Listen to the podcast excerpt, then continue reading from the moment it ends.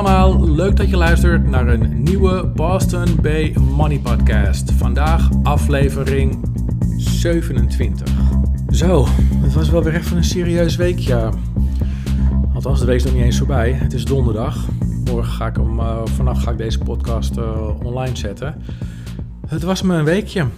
Veel uh, feedback met betrekking tot het Griekenland verhaal uit de vorige podcast. Superleuk om te zien dat iedereen inderdaad zoiets heeft van... Hè, ik ken versie A en anderen zeggen weer... ja, versie B uh, is eigenlijk de enige versie die ik ken.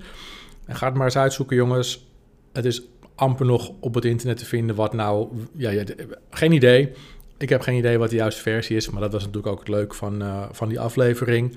De waarheid begint een beetje rekbaar begrip te worden... Uh, wat ook rekbaar begint te worden, dat is mijn, mijn fysiek ik heb besloten om uh, uh, af te gaan vallen. En dan geef ik ook duidelijk aan, ik wil niet afvallen. Ik ga afvallen. Uh, anders is het een beetje veel te ruim. Ik ga gewoon afvallen. Ik wil er een kilootje of vijf wil ik kwijtraken. En ik ben um, in die modus terechtgekomen. En dat is allemaal hartstikke leuk. En nu ben ik dus zover dat ik ook ben gaan sporten. En dan wordt het in één keer een beetje confronterend. Uh, het is niet dat ik nooit sport, maar ik heb een nieuwe sport opgepakt. Uh, mountainbiken. Bij gebrek aan uh, mountains kunnen we net zo goed gewoon biken noemen. Maar ik, ik zit nu op een mountainbike. Um, en niet gewoon op een mountainbike, maar ik heb zo'n pakje aangeschaft met zo'n, met zo'n, zou ik zeggen, zo'n, zo'n, leren, zo'n semi-leren kussentje, zo'n lap onder je kont. Die zadels zijn keihard. Um, Goede fiets had ik al, maar eventjes uh, um, bij, de, bij de fietsenman uh, eventjes weer, uh, laten we zeggen, APK'tje gegeven. Dus, moet je je voorstellen, ik zit als een soort halve zwarte kickforce zit ik op die mountainbike, want alles wat ik heb is zwart, de fiets, mijn, pakje, alles. klein beetje te zwaar, maar goed. Het is niet dat als je me voorbij ziet fietsen dat je denkt van, hé, hey, komt die jongen net van de Olympische Spelen. het ziet er allemaal geestig uit. Ik ben natuurlijk net eventjes iets te zwaar, maar goed, confronterend. Dat wilde ik met jullie delen. We hebben dus hier in Almere, want daar woon ik, uh, hebben we allemaal van die mountainbike uh, trails. Dus dan kun je door de bossen knallen en um, nou, dat heb ik gedaan en uh, voelde goed. nog een keer gedaan, voelde opnieuw goed. ik word er ook echt moe van en helmpje op. Nou, ik ben helemaal de boy. En ik denk, nou, ik denk dat ik wel klaar ben voor next level. Um, next level is in Almere te behappen. We hebben hier in Almere een, eh, een, eh, een, paar bossen. Er is één bos waar we naartoe kunnen. Een, soort uh, kromslootpark noemen ze dat. Daar ligt ook een trail met iets meer uh, afdalingjes en toestanden. Maar het, het heeft niet veel om het lijf. Maar next level, vlak bij mijn huis...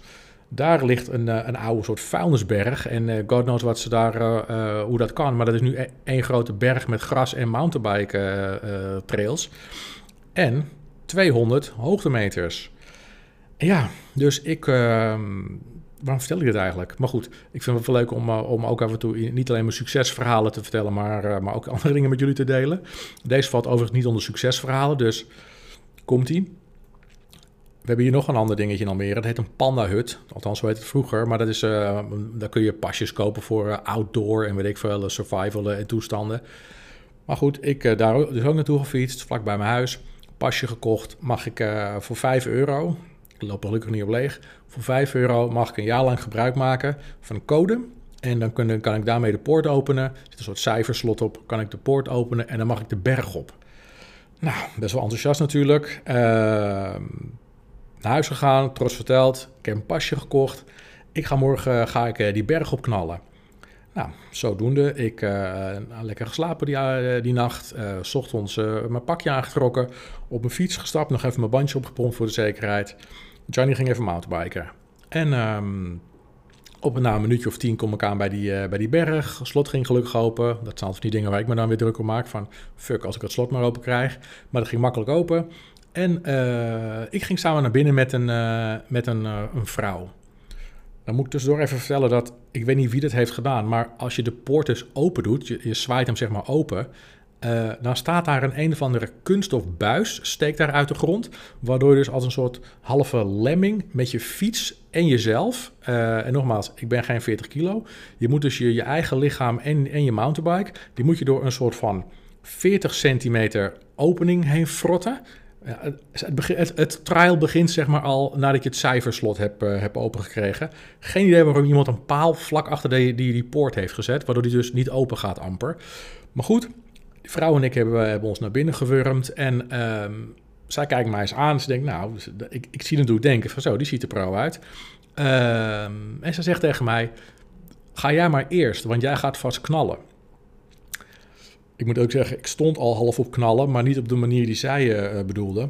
Dus ik zeg tegen haar, nou, het is de eerste dat ik hier ben. Um, ik ga gewoon het parcours eerst een beetje verkennen. Dus ga maar. En uh, um, waarschijnlijk ben je me, als ik achter je aan fiets, waarschijnlijk ben je me na uh, een minuut al kwijt. Als je dat zegt tegen iemand, dan denk je natuurlijk van, nou ja, ik houd wel iets langer vol dan een minuut. de werkelijkheid, beste luisteraar, was dat zij mij ongeveer na 11 seconden al kwijt was. Want het begint vrij stijl. En met vrij stijl bedoel ik, ik kwam er met geen mogelijkheid tegenop. Dus dan stap je af en dan wil je nog een keer opstappen. Maar ja, opstappen tegen een hele steile helling en dan gaan fietsen, dat is niet zo heel makkelijk. Dus uiteindelijk, uit alle kracht die ik had, kwam ik boven. Helemaal gesloopt. En uh, dan moet je niet denken dat, dat ik al een heel eind ben op het parcours. Dan ben ik ongeveer, nou, laat ik niet overdrijven, een kleine 30 meter onderweg van een parcours wat 6 kilometer duurt. Uh, met 200 hoogtemeters. En ik heb zeg maar de eerste 10 hoogtemeters achter de kiezen. En toen was ik al helemaal gesloopt. Maar goed, je wil je niet laten kennen. De vrouw kijkt nog een beetje achterom van, waar blijft die gozer? Maar goed, ik was natuurlijk al vrij uh, ver achter.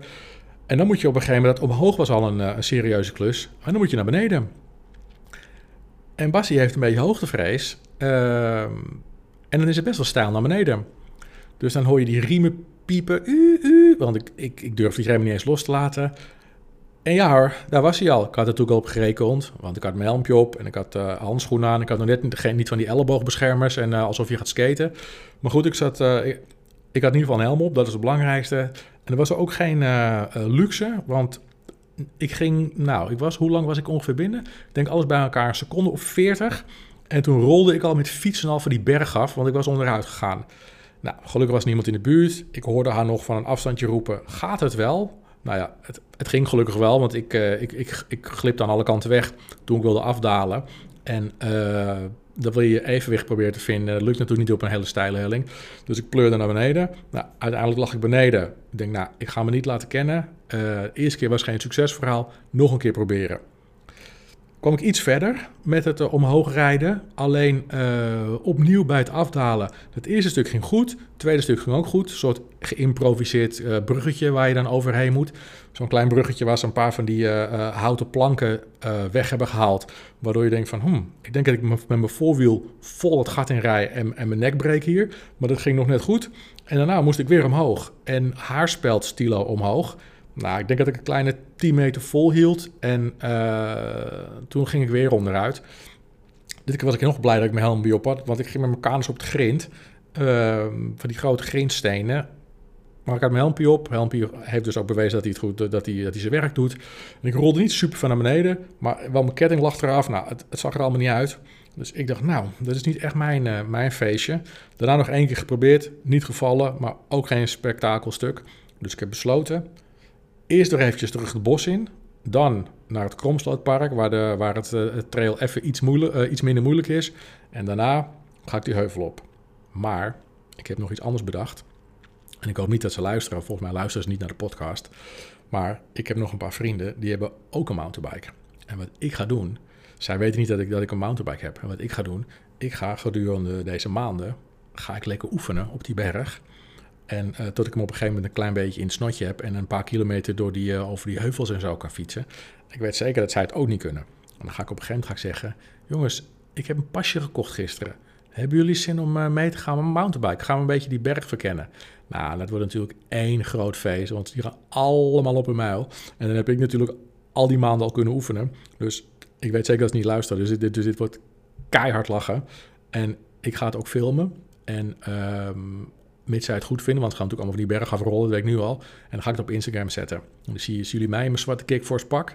En dan zien jullie mijn maatjes en achter elkaar van die berg afrollen.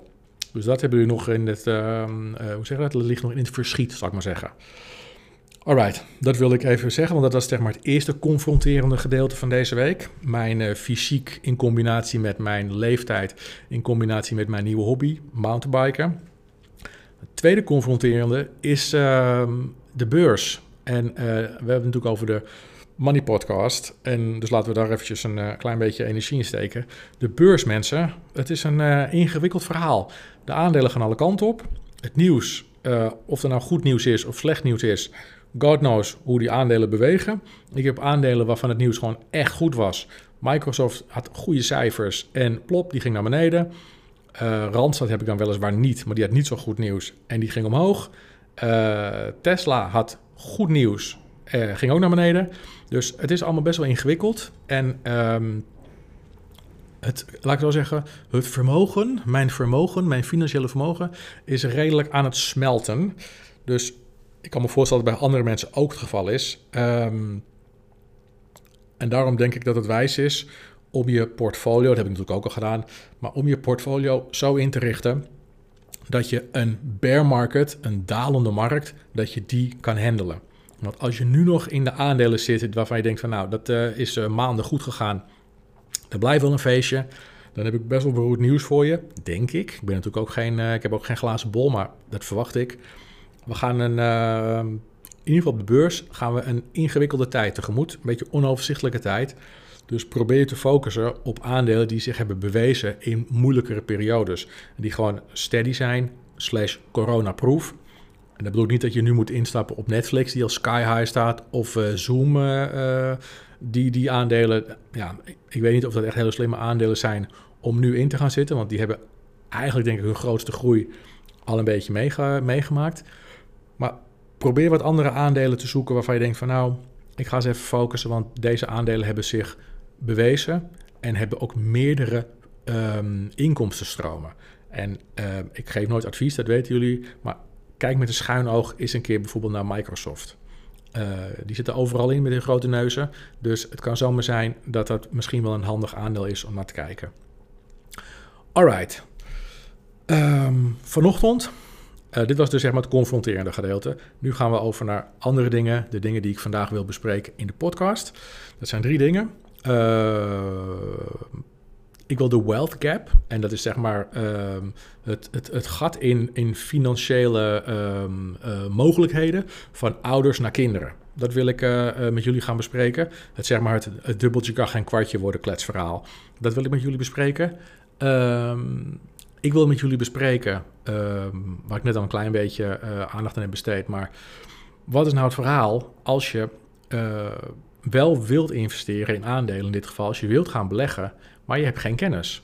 Het valt me op dat heel veel mensen dan alsnog beginnen. Nou, daar wil ik het even kort met jullie over hebben. En waar ik mee wil beginnen, ik was vanochtend in het kader van eventjes afwisselen af en toe, ben ik gaan hardlopen. Het moet niet gekker worden, maar ik stond om kwart over vijf, stond ik al knijter wakker naast mijn bed. Ik keek eens om me heen en ik zag dat mijn vrouw nog te pitten. Ik denk, nou, ik ga even lekker fanatiek doen.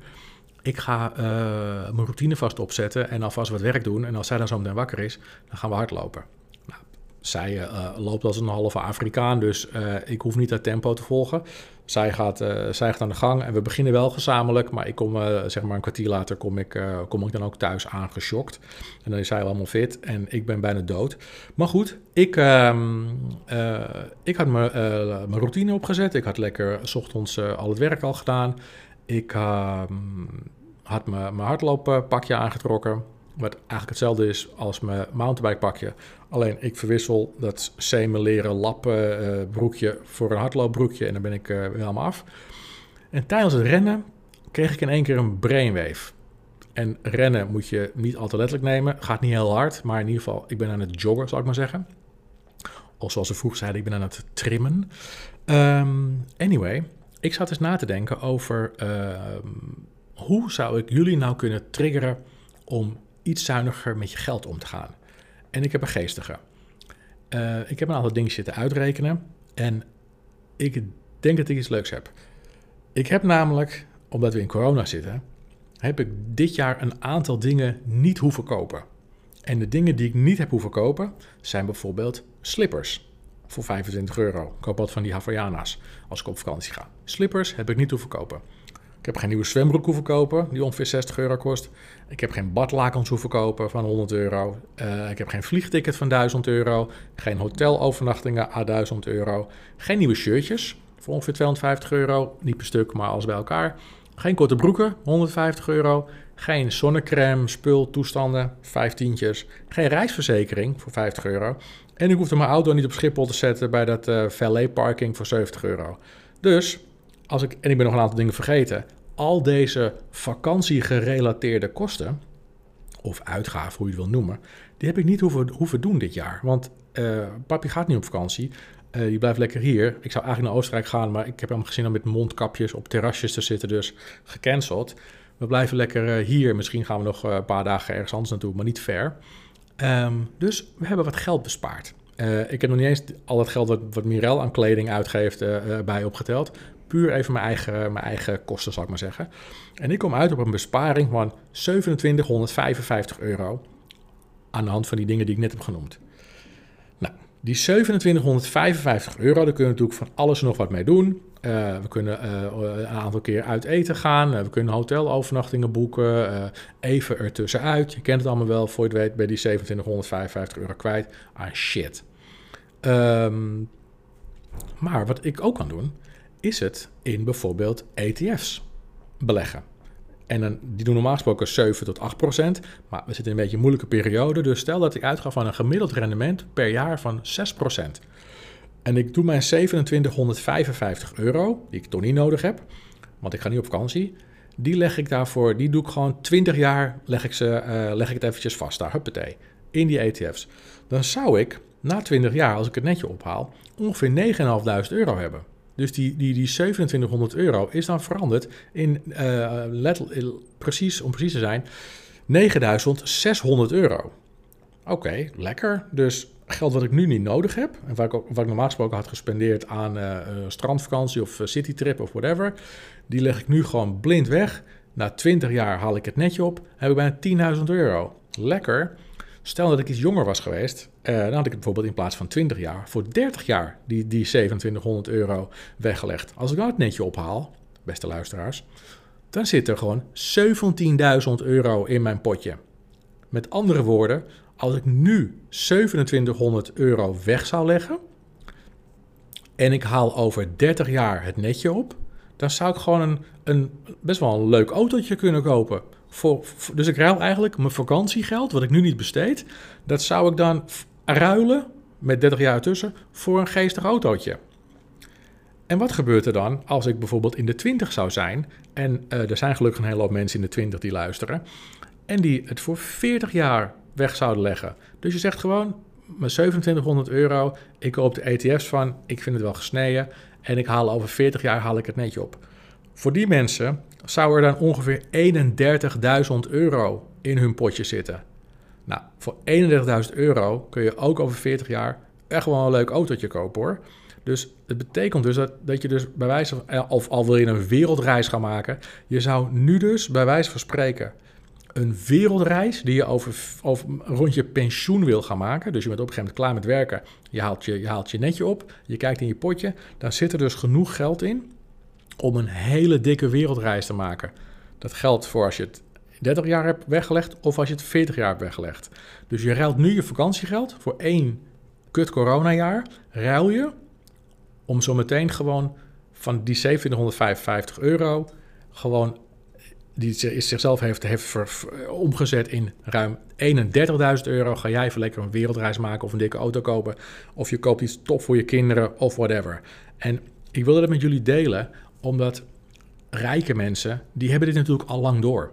Die kunnen uh, wat meer van dit soort potjes maken. En dat is ook een van de redenen waarom kinderen van rijke mensen zelf vaak ook financieel heel goed terechtkomen. Omdat dit soort dingen zijn voor hun al geregeld. Uh, als ik nu bij wijze van, ik, ik heb geen kinderen, maar stel dat ik uh, er ook wat van dit soort potjes had gehad voor, voor, voor mijn kinderen, dan hadden die kinderen ook allemaal, als ze zo rond de 30, uh, 30 waren, 35 waren, allemaal zo 20, 25.000 euro gekregen. Dat is een lekker beginnetje. En dat kun je dus bewerkstelligen door een relatief klein bedrag, in dit geval 3000 euro, zeg maar je vakantiegeld, om dat in bijvoorbeeld een ETF te steken of op een andere manier te laten renderen. Ik vind het best wel een, uh, best wel een dingetje. En die brainwave die kreeg ik dus. Ik, ik ken natuurlijk het principe wel. Maar die brainwave die kreeg ik tijdens, het, tijdens het hardlopen. Ik dacht, ik ga het met jullie delen. En waar het eigenlijk op neerkomt, is discipline. En mensen vragen wel eens aan mij van ja, maar wat, wat, is nou, wat, wat zie je nou onder discipline? En ik heb niet echt een super goede uh, formulering daarvan, want het is, ja, discipline is, het komt natuurlijk neer op, op volhouden. Maar ik denk dat discipline kun je misschien het beste omvatten als kiezen tussen wat je nu wilt en kiezen wat je echt wilt. En als jij denkt, als jij echt wil dat je die uh, over, over 40 jaar of over 30 jaar die, die berg geld uh, omhoog trekt in je netje aan de hand van wat je nu, de keuze die je nu hebt gemaakt, dan moet je dus niet ergens tussentijd je, je potje gaan legen, want dan red je het niet. En dat is denk ik discipline, gewoon volhouden. Ik neem even een slokje water. Dus dit wil ik even met jullie delen.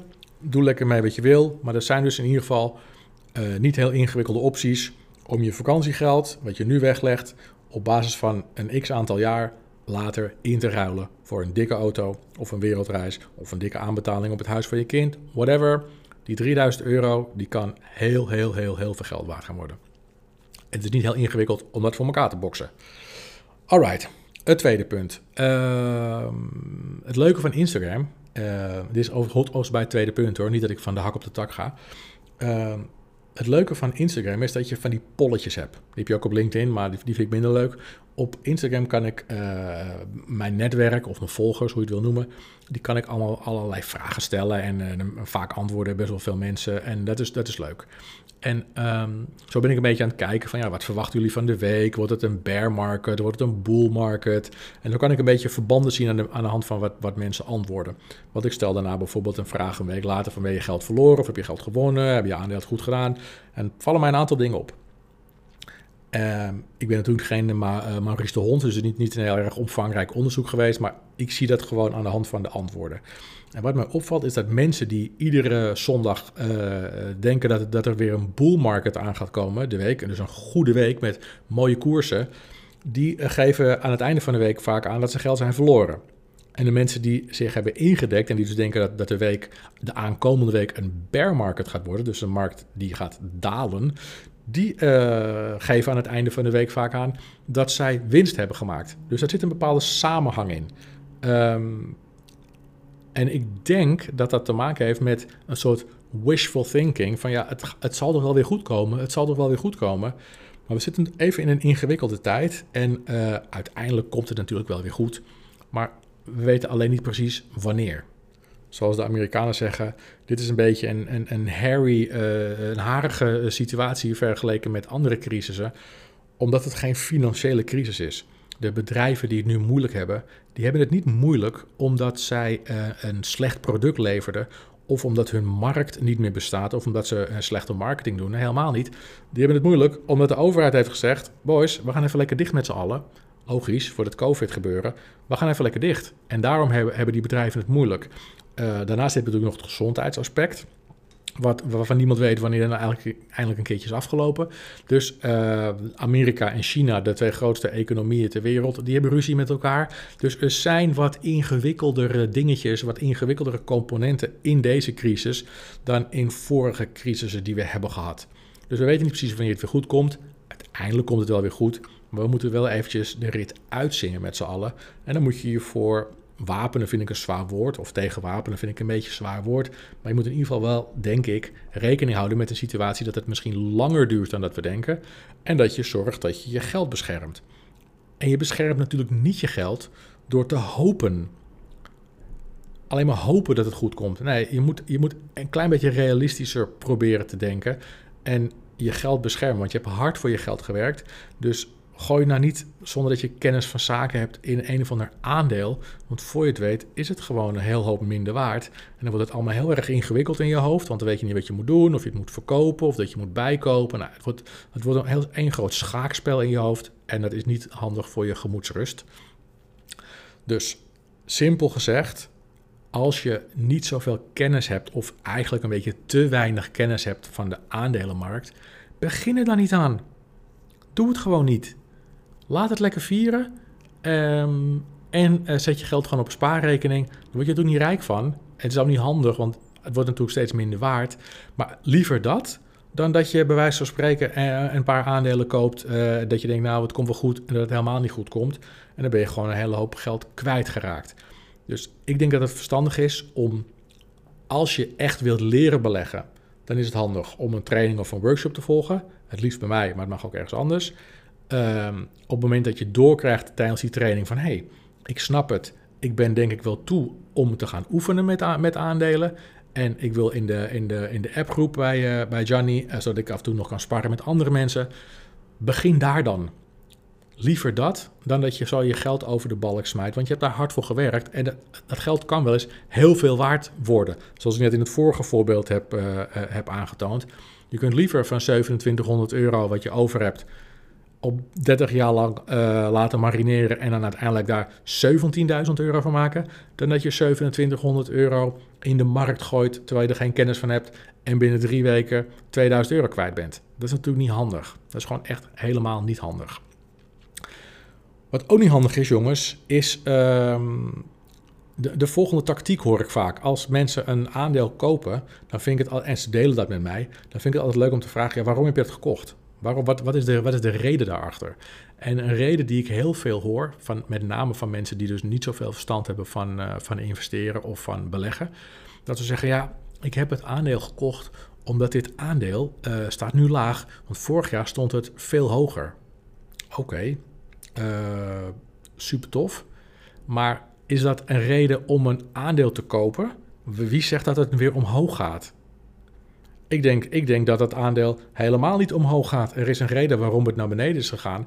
Maar we weten niet met zekerheid dat het ook weer naar zijn oude niveau gaat groeien. Dan zal ik mezelf even als voorbeeld nemen.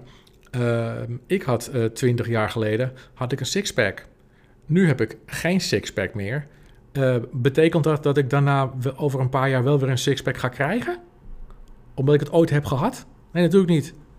Er is een reden waarom ik geen sixpack meer heb, omdat de dingen zijn veranderd. Het is niet zo dat ik, dat ik maar hoef af te wachten, en, uh, want er komt vanzelf wel weer een sixpack op. Nee joh, dat is met aandeel natuurlijk exact hetzelfde. Het feit dat die hoger stond en nu is gezakt, dat kan een aantal redenen hebben en die moet je uitzoeken. Maar je kunt niet denken van, het is niet handig om te denken van nou, ik koop het aandeel nu, want hij zal wel weer naar zijn oude niveau groeien. Dat slaat helemaal nergens op. En als je het op die manier gaat proberen, dan gaat het je geld kosten. Dat moet je niet doen. Dat is gewoon zonde van je geld. Wat ook uh, zonde is van je geld, is je helemaal blind staren op bijvoorbeeld dividend. Dividend is wel leuk als je het ontvangt, maar je moet wel ontzettend veel beleggen en een, een ontzettende grote portefeuille hebben om, uh, om een, een, normaal bedrag of een lekker bedrag aan dividend te ontvangen. Als jij 1000 euro dividend per jaar wil ontvangen, wat niet eens superveel is, maar als je zeg maar 1000 euro dividend per jaar wil ontvangen, moet je nog belasting over betalen. Maar goed, die, dan moet je sowieso van de meeste aandelen, dan moet je minimaal 20, 30.000 euro al geïnvesteerd hebben, hè? beste luisteraars. Dat, dat is natuurlijk, ja, sommige mensen denken dat het heel handig is. Ik denk dat het niet handig is, want dan zou ik eerder kiezen voor ander soort aandelen, die bijvoorbeeld meer groeimogelijkheden hebben. En denken van, nou weet je wat ik ga doen? Als ik dan toch graag die 1000 euro per jaar wil pakken, dan kan ik net zo goed uh, wat spulletjes op eBay gaan verkopen. Of op uh, Amazon of op bol.com. Of, uh, of ga een dagje extra werken in, weet ik veel, in de maand. Dan red je het ook. Als je één maand in de, in de, in de, in de, in de maand, of als, sorry, als je één dag in de maand extra werkt en je verdient ongeveer 100 euro op zo'n dag, dan heb je het ook. En dan heb je niet die 30.000 euro blootgesteld aan allerlei risico's. Dus sta je, niet, sta je niet blind op rendement, dividend en wat ik het allemaal. Het lijkt soms leuk, maar als je even terug gaat naar de basis en je ziet wat die bedragen nou echt voorstellen, dan is het misschien handiger om gewoon je inkomsten te verhogen.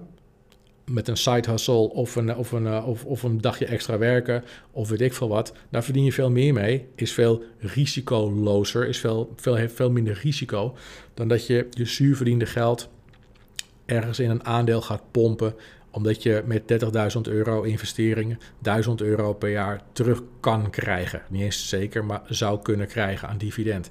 Ja, ik denk dat, ik denk dat je die afweging natuurlijk voor jezelf moet maken, maar ga, neem niet te veel risico.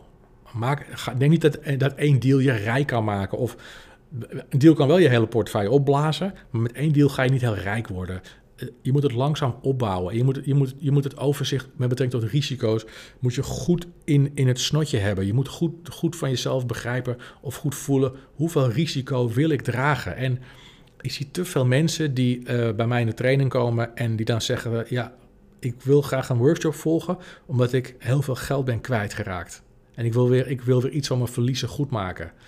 Ja, dat is zo zonde. Kom nou eerst die training volgen en ga daarna de beurs op. Als je er een goed gevoel bij hebt en als je genoeg tools hebt om geld te verdienen. We moeten geld verdienen op de beurs. We moeten niet geld verliezen. Verliezen zijn echt gewoon kut. Dat gezegd hebben, jongens, ik heb er ook eventjes um, een tooltje.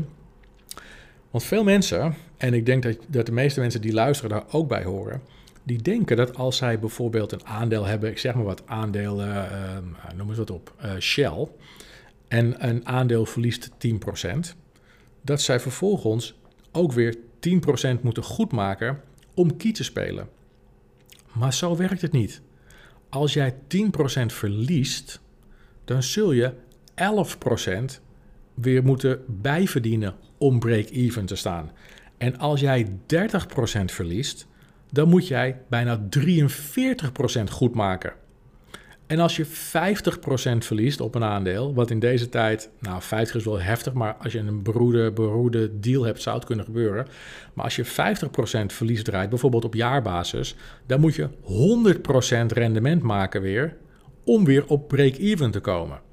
Veel mensen denken dat, ja, ik ben 10% kwijtgeraakt, dus als, ik weer 10, als hij weer 10% gaat stijgen, dan ben ik er weer. Nee, dan kom je nog steeds tekort. Dat moet, dat moet je natuurlijk wel, dat moet je wel een beetje uh, begrijpen. Er gaat namelijk, ja, hoe moet, ja, de meeste mensen zullen dit nu erover nadenken misschien wel snappen, maar als jij een aandeel hebt wat 100 euro is en jij verliest uh, bijvoorbeeld, ik zeg maar wat, 30% dan gaat hij naar 70. Maar als er vervolgens weer 30% bij komt, dan is dat 30% van 70. En dat is natuurlijk minder dan 30% van 100. Dus je zult dan uh, 43% van 70 moeten hebben om weer bij die 100 te komen. Dus hou daar rekening mee dat verliezen op een beurs, als je verlies draait op een beurs, dat weegt veel zwaarder dan dat veel mensen denken. Want je hebt veel meer um, winst nodig om weer break-even te komen. Dus hou dat alsjeblieft in gedachten. Sprak opa. Uh, je moet natuurlijk allemaal zelf weten wat je doet, maar ik probeer jullie af en toe te behoeden, omdat ik merk dat veel uh, gelukzoekers, zal ik maar even zeggen, de beurs op zijn gegaan. Uh, helemaal, uh, helemaal pumped up. De, daar die, die wachtlijst van de Giro en Binkbank en weet ik wat door zijn geploegd. Eindelijk los mochten en hun zuurverdiende geld en hun vakantiegeld in aandelen hebben gestoken. Waarvan je nu achteraf denkt van, hmm, ik ben nu zes weken aan het beleggen, maar ik ben best wel veel geld kwijt. En dat is gewoon niet relaxed, want dan is beleggen niet leuk. Het is alleen maar, investeren is alleen maar leuk als je geld verdient en niet als je geld verliest. Alright. Um, het derde punt. Ik neem weer een slokje water. Het derde punt wat ik met jullie wil bespreken. En dat is een, uh, een punt wat ik uh, um, eigenlijk de laatste maanden veel bespreek. Met, uh, vooral met mijn kennissen en klanten aan de andere kant van het water. Um, en die Amerikanen noemen dat de wealth gap.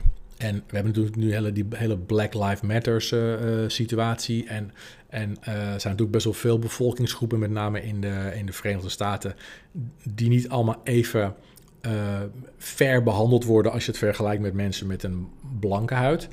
Um, ik ga niet zeggen dat iedereen met een donkere huid achtergesteld wordt, want zo werkt het natuurlijk ook weer niet. Maar over, zeg maar, over het algemeen gezien liggen ze wel even een stukje achter. Ze worden, ze worden toch even net even, krijgen net even wat minder kansen, zo her en der. Um, en wat je, wat je daar vervolgens uh, vaak hoort, en dat komt in Nederland ook wel wat vaker uh, te sprake, is de wealth gap. En ik weet niet echt hoe je het zegt op zijn Nederlands, maar wat ik daarmee bedoel, of wat ermee wordt bedoeld, is het verschil tussen generaties. Dus uh, mijn opa en oma waren arm, of arm, ik denk normaal, ik weet niet of ze arm waren, maar het is zeg gewoon medium. Uh, mijn ouders waren uh, toen ze begonnen arm. En langzaam maar zeker is het een klein beetje beter geworden, maar zijn eigenlijk nooit uit medium gekomen. Vroeger het, waren wij gewoon echt een arm gezin. Geen auto, geen video, geen, eigenlijk helemaal niks. alles moest één keer per jaar naar de vakantie in Italië, omdat we natuurlijk de familie moesten zien. En een gezin met drie kinderen, waarvan alleen de vader werkt. En ook niet superveel verdiende. Dat was best wel even sappelen. zeg het goed? Sappelen? Ja, dat was best wel armoe. En daardoor konden wij dus ehm, eigenlijk nooit, hadden eigenlijk nooit geld voor andere dingen. En ik merk, uh, omdat ik natuurlijk zelf als een soort van voorbeeld uh, dien in deze, dat de manier waarop wij opgevoed zijn, uh, mijn zus, mijn broer en ik, eh, eigenlijk ook een vorm van opvoeding is geweest.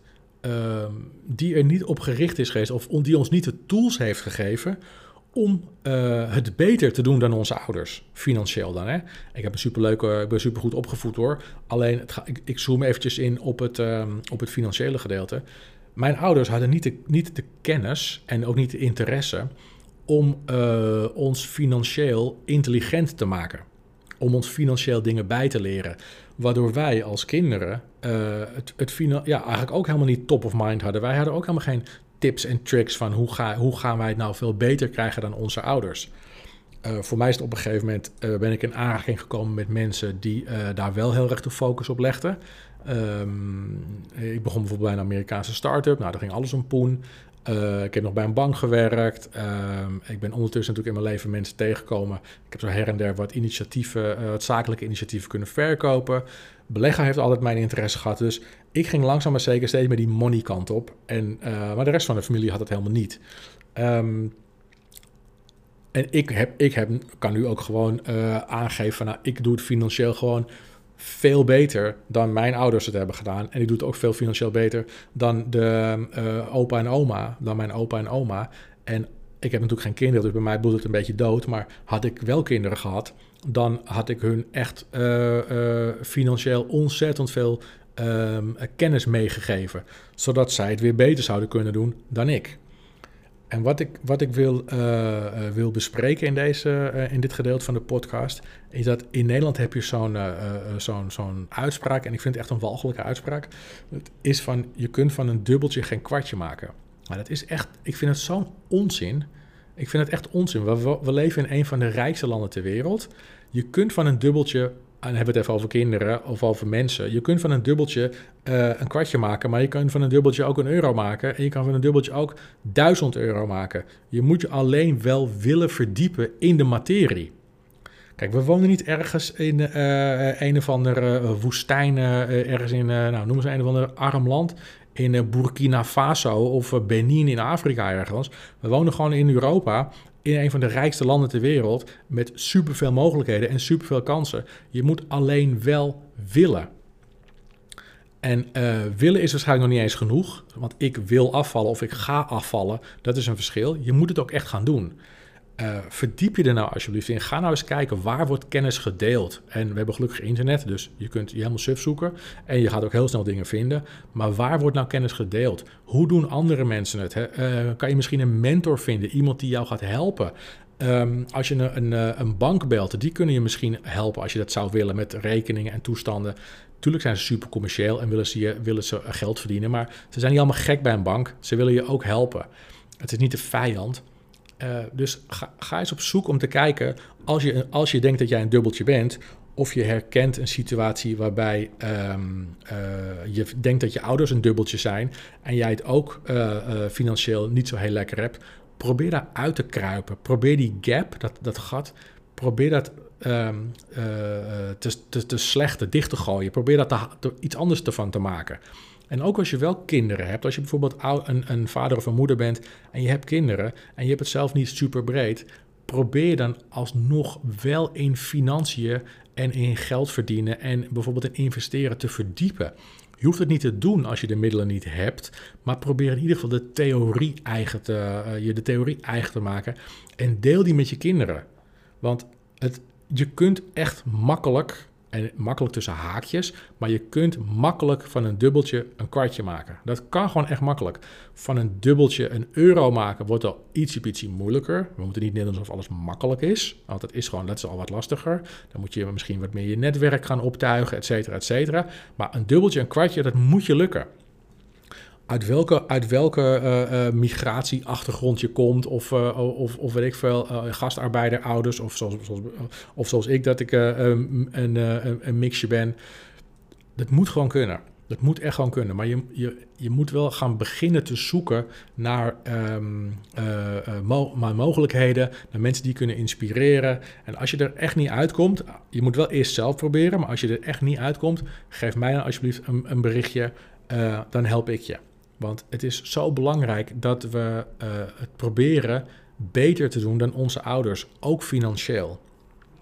En je merkt gewoon heel vaak dat mensen die een mindset hebben over geld, weet je, die, die, die behandelen geld als de enge buurman, van hoe niet over praten en met een boog omheen lopen, die denken vaak in een vorm van schaarsheid, dat het moeilijk is om aan geld te komen. En mensen die het financieel goed hebben, die denken vaak in een vorm van overvloed. Er is genoeg geld. En die zien geld als, de, als bij wijze van spreken de knappe buurvrouw waar we de hele dag mee willen kletsen. En geloof me, en ik heb aan allebei de kanten gezeten, geloof me alsjeblieft, er is echt een overvloed aan geld. Er is zo ontzettend veel geld in omloop. En er is ook gewoon voor jullie een gedeelte gereserveerd. En het zal heus geen miljoenen zijn of tonnen. Ik ga echt geen kletsverhaal houden als een of andere uh, halve guru. Maar geloof me, er is veel meer te bereiken financieel dan dat de meesten van ons op dit moment voor mogelijk houden. Je moet jezelf niet onderschatten. Je kunt echt veel meer geld verdienen en ook op een leuke manier dan dat je op dit moment doet. Maar je moet je wel eerst gaan inlezen, want je moet het ook echt gaan geloven. Klinkt een beetje zweverig, zo bedoel ik het niet. Maar geloof me, ik heb aan allebei de kanten gezeten. En ik heb natuurlijk ook best wel wat mensen die, die ik coach. En ik heb ook wel wat vrienden en kennissen en familie om me heen. Ik heb echt wel heel duidelijk allebei de kanten gezien. En het kan echt. Het kan echt. Alright. Uh, wat hebben we allemaal besproken? Ik kijk even op mijn blaadje, Insta, inderdaad die, uh, het vakantiegeld, je mindset. Uh, oh ja, wat ook nog heel belangrijk is, nog één slokje water. En ik bepaal natuurlijk helemaal niets voor jullie, hè? helemaal niet, want ik heb geen kinderen, dus ik kan er niet zo gek veel over zeggen. Ik ben niet in de positie om advies te geven op dat gebied. Misschien op geen enkel gebied, maar in ieder geval op dit gebied zeker niet. Als je kinderen hebt, en dat is dus een van de dingen die mijn ouders, los van het feit dat ik een supergoeie opvoeding heb gehad, maar een van de dingen die zij niet handig hebben aangepakt en die ik echt anders zou doen, is zij hebben ons nooit laten werken. Uh, mijn pa komt uit Italië, uit het zuiden, redelijk eh, klassiek. Um, ja, het, was, het was nog net geen schande voor ons om een krantenwijkje of achter de kassa te gaan zitten of whatever. Want hij vond dat een schande. Hij had zoiets van, ik geef jullie wel geld, en uh, jullie hoeven niet te werken. Weet je, hij zag dat als, als een vorm van armetierigheid. Terwijl ik zit er heel anders in. En dat wil ik ook met jullie delen. Ik denk als je je kinderen laat werken. En dan heb ik het natuurlijk niet over kinderarbeid. Ik moet altijd nuanceren, anders krijg ik weer allerlei van die mafkezen die allerlei shit in mijn e-mailbox droppen over dat ik uh, een of andere kinderhandelaar of weet ik veel uh, kinderarbeid uh, propageer. Dat bedoel ik natuurlijk niet. Ik bedoel van als hij, of zij, je dochter of je zoontje, oud genoeg is voor een krantenwijkie, initieer het en vertel hem waarom het zo handig is om het wel te doen. Als je hem zakgeld gaat geven, um, geef dan aan dat als hij zuinig met zijn geld omgaat en hij behaalt, hij of zij, en hij, hij behaalt een bepaald doel, dat je bij wijze van spreken verdubbelt. Of dat jij dan aan de, aan de zijkant meespaart. Weet je, zodat, zodat, je, zodat zo'n kind de waarde van geld leert. En op het moment dat, dat een kind leert dat hij iets voor geld moet doen, dan zal hij als volwassene ook veel meer initiatief tonen om geld te gaan verdienen. En het leuke is, op het moment dat kinderen gewend zijn om geld te hebben, en het dus niet te krijgen, maar om er iets voor te doen, dan zullen ze de rest van hun leven het niet accepteren dat ze het niet hebben. Want ze zijn gewend om het te hebben om ervoor te werken en om het zelf te kunnen bepalen wat ze ervan kopen. Of ze het misschien willen investeren of weet ik wat. Uh, ze weten dat papa of mama, als ze zuinig zijn met hun geld en verstandige dingen doen, dat het geld misschien wel wordt verdubbeld. Of dat er een bepaalde, uh, weet ik wel, 10% rente bij komt. Maak er een soort van feestje van voor die kids. Een soort van, van exercitie, en, uh, niet negatief, maar een soort van oefening. Zodat die kids leren hoe je verstandig met geld om moet gaan en wat de waarde van geld is. Dat het je vrijheid geeft op het moment dat je er genoeg van bij elkaar hebt gescharreld. En dat wil ik nu nog, nog met, jullie, uh, uh, met, met jullie delen. Mijn ouders hebben dat niet gedaan. En dat heeft ons op, altijd op een achterstand gezet. Wij konden, het god voor mij, mijn broer en voor mijn zus. Wij zijn tot een bepaalde leeftijd nooit heel handig geweest met geld. En bij mij is dat kwartje op een gegeven moment gevallen. Ik ben tot halve dagen bij Duk. Maar ik, ik, ik, hou, ik hou van geld. En niet vanwege het geld, maar vanwege de vrijheid die het mij geeft. En ik kan ook zien dat, en dat kunnen we allemaal, jullie ook. We kunnen ook zien dat als je uh, veel geld hebt en je hebt niet een een of andere aparte mindset, maar als je gewoon lekker hebt gewerkt voor je geld en je kunt van je geld genieten, dan zul je ook zien dat je een vrijer gevoel hebt dan heel veel mensen die geld tekort komen. En dat, is, dat begint denk ik al op een, dat kun je in ieder geval initiëren alvast en een soort sturing geven als je kinderen hebt op het, op het moment dat ze mogen gaan werken of op het moment dat, je, dat ze met geld in aanraking gaan komen door middel van zakgeld of, of, of weet ik veel, geld van opa of oma wat ze af en toe krijgen op een verjaardag. Praat er alsjeblieft met ze over. En als je niet genoeg kennis hebt, ga je dan eerst zelf uh, verdiepen in de materie. Want dat is echt een heel belangrijk ding. Ze krijgen het niet op school, hè? dus ze moeten het ergens anders oppikken om uiteindelijk die wealth gap, waar we het in het begin over hadden, om die te kunnen dichten. Tot zover.